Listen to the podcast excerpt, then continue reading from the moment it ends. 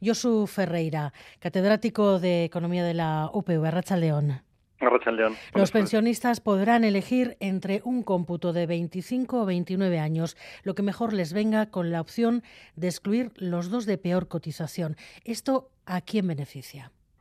Bueno, esa, esta medida, sobre todo, lo que acaba beneficiando, en realidad, bueno, hay que decir, eh, en principio eh, está pensada precisamente el objetivo para reducir, recortar ligeramente lo que sería la cuantía de las futuras pensiones porque se amplía el periodo de cómputo que determina cuál es la pensión a recibir en los últimos años de cotización hasta 25 o 27 años a elegir por los eh, 25 o 29 años, en el caso de los 29 se pueden descontar dos años, con lo cual sería 27 y ese esa de elección opción entre 25 o 27 años lo elegiría el trabajador.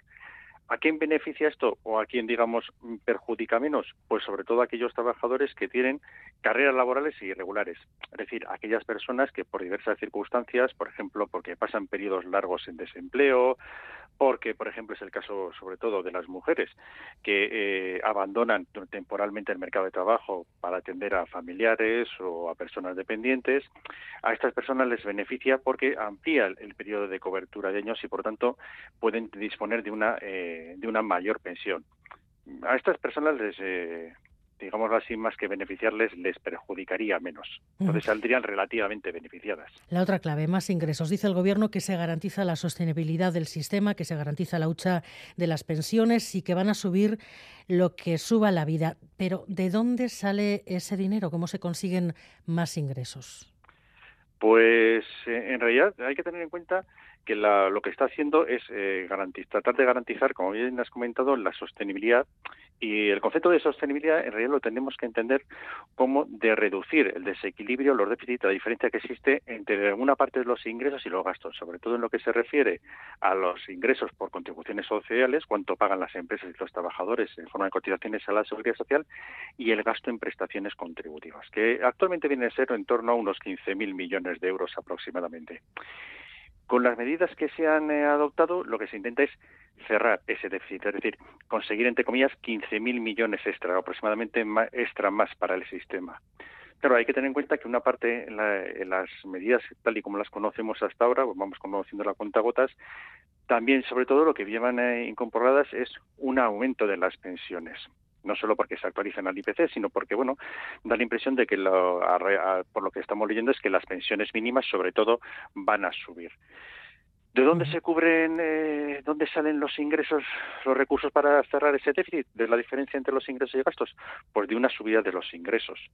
Y en este caso, pues la, la vía por la que se ha optado es aumentar los ingresos, aumentar la recaudación vía contribuciones, pero sobre todo concentrándoles en los trabajadores que tienen rentas más altas a los cuales van a tener que pagar más impuestos, más cotizaciones, por el hecho de que, bueno, tienen que hacer frente al mecanismo de equidad intergeneracional, a lo que llaman ahora cuota de solidaridad y sobre todo porque lo que se van a hacer es destopar las bases máximas de cotización. vamos, a eso, los salarios máximos van a cotizar más, un 6% más, destinado ese dinero a un fondo de solidaridad, pero a cambio de que ellos van a cobrar también más. ¿Y, cuáles son esos salarios máximos? ¿A partir de, qué cantidad se podrían ver afectados por este cambio? lo que se está eh, en la actualidad, para que los clientes lo entiendan, eh, todo lo que se cobre por encima de aproximadamente 4.500 euros eh, al mes no cotiza la seguridad social. Da lo mismo que pagues 4.500 que cobre 6.000 o que cobre 7.000. Esa diferencia no, eh, eh, ese, ese, exceso, entre comillas, salarial no cotiza a la seguridad social. Lo que se va a hacer es precisamente es ir elevando ir, por eso hablamos de destopar, eliminar la cuantía máxima de cotización.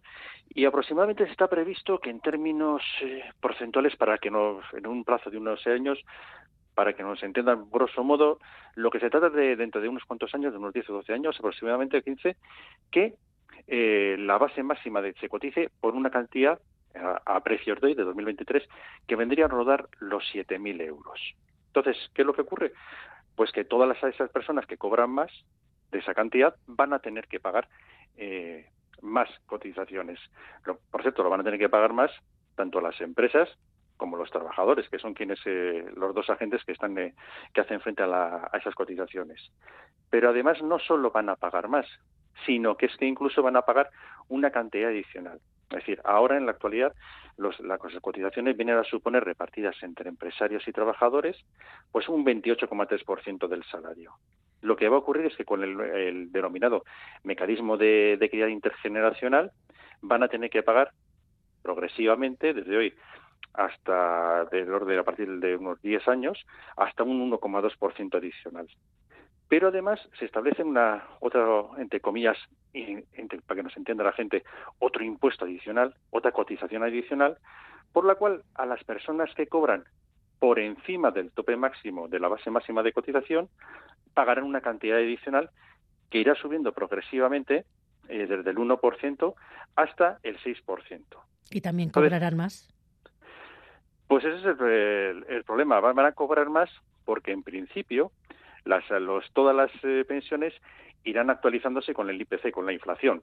Por tanto, cobrarán más en términos nominales.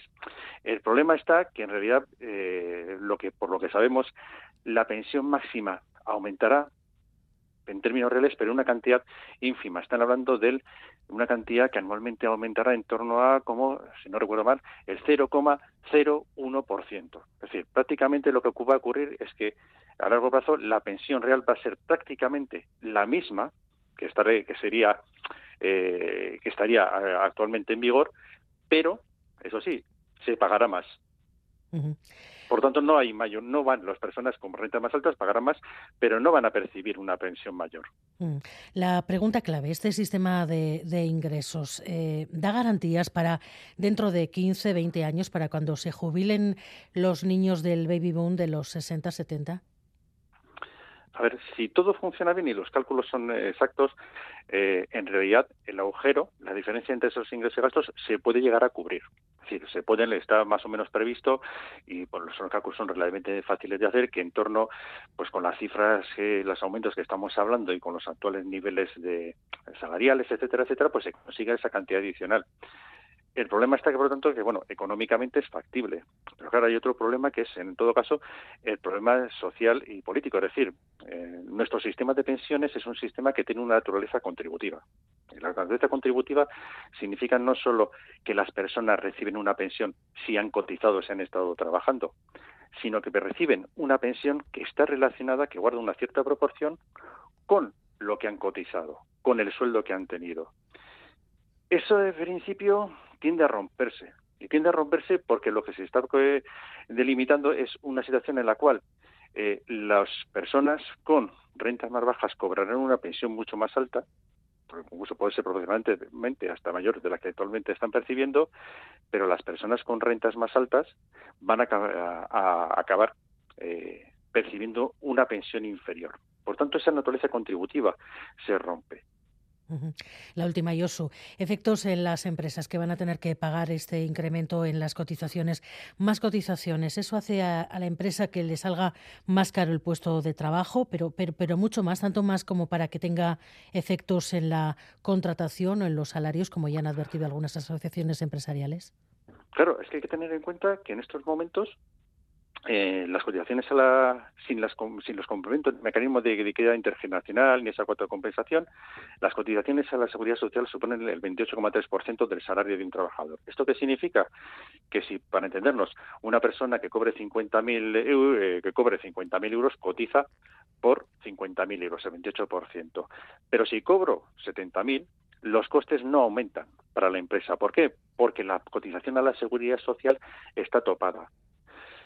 Si destopamos las bases de, cotización y estamos hablando de que a medio plazo van a destoparse y van a aumentar de una forma significativa, van a aumentar también los pagos de las cotizaciones. Y van a aumentar tanto los pagos de las cotizaciones que efectúan los trabajadores, con lo cual su salario neto después de impuestos, lo que van, lo que ellos reciben y los van a llevar a casa, va a ser menor, pero sobre todo la parte del león la van a llevar a, las empresas, porque van a pagar algo más de un 20 de un 23%, van a pagar el 23,6% de, de ese incremento en la base de cotización y además ahora van a tener que andar pagando la parte que corresponda pues de ese mecanismo de equidad intergeneracional y de esa cuota de solidaridad. Es decir, va a suponer un incremento considerable en los costes laborales. En los costes laborales, además, de los que podemos pensar, bueno, son los trabajadores que más perciben, que más ingresos tienen ahí, los que más ganan. También hay que tener en cuenta que normalmente son los trabajadores más cualificados y los trabajadores más productivos.